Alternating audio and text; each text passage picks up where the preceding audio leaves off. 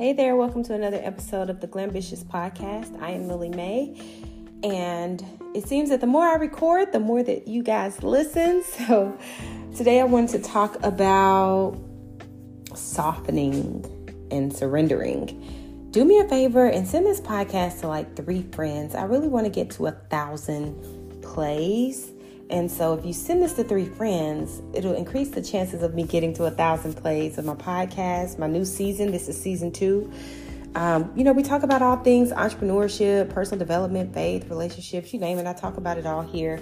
And I'm hosting an in person event in Atlanta on August 26th, the Glambitious 10th Anniversary Year Conference, where we'll have panels and speakers on all of the things as well. So if you're interested in grabbing a ticket, or being a speaker or panelist, visit theglamceo.com.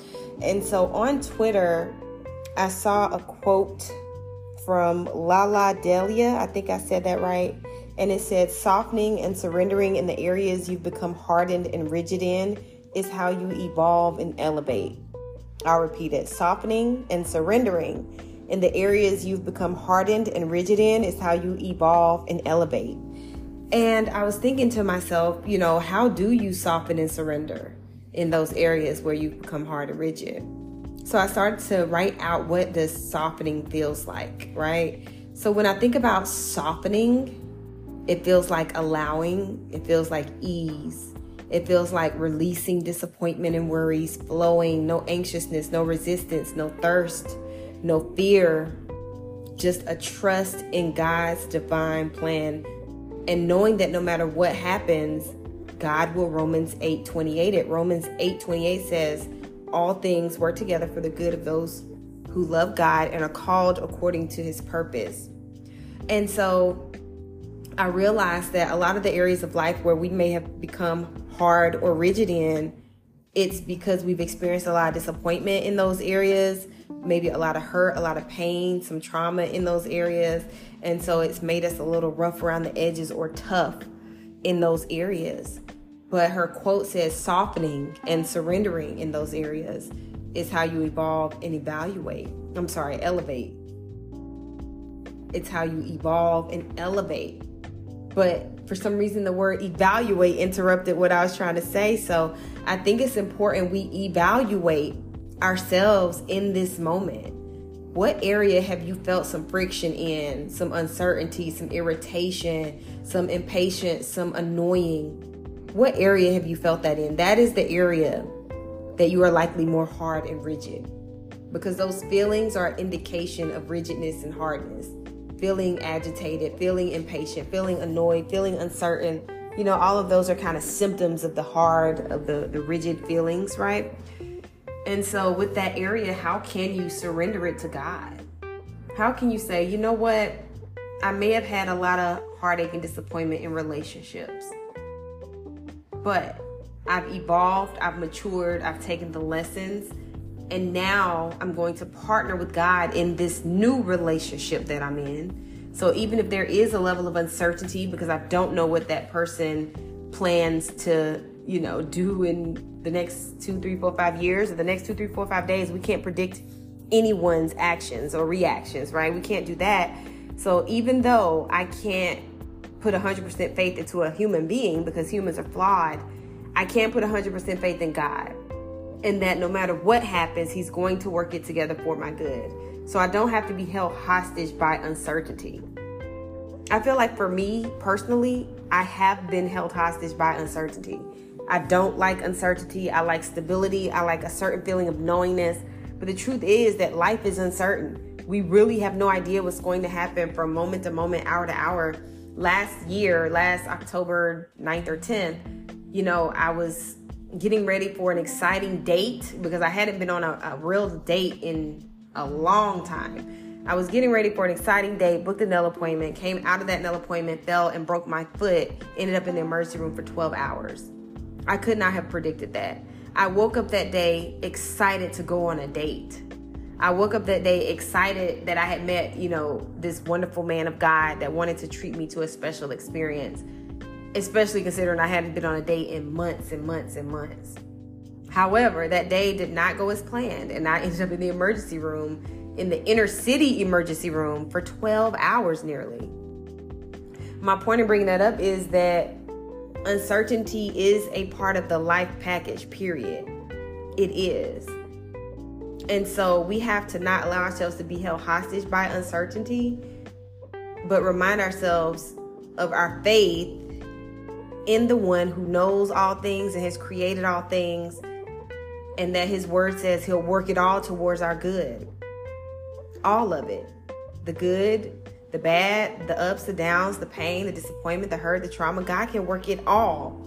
All is all inclusive.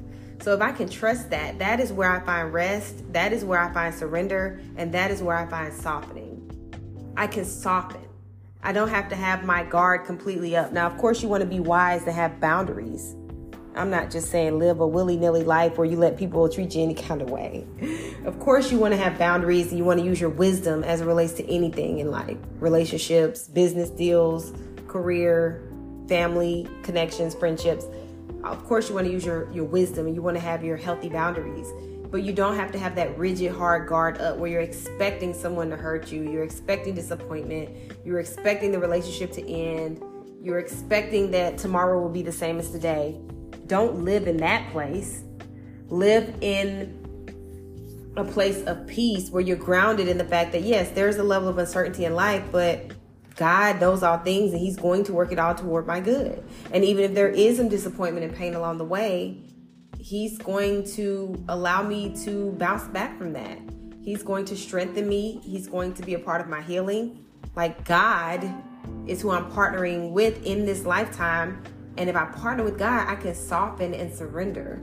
I don't have to be hardcore. I don't have to be negative. I don't have to be sarcastic and passive aggressive. All of those things, all of these ways that we might have sometimes or, you know, show and display, they come from like that little inner girl that that little inner inner child. Most of my listeners are women, so that that comes from the the little child within showing out, acting out right? We don't have to operate that way.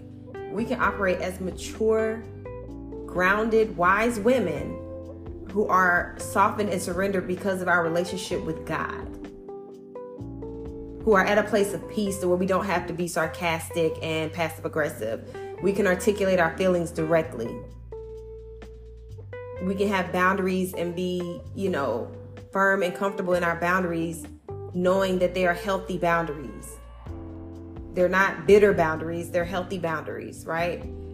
That is the place, you know, I think that we are being called to be in in this season.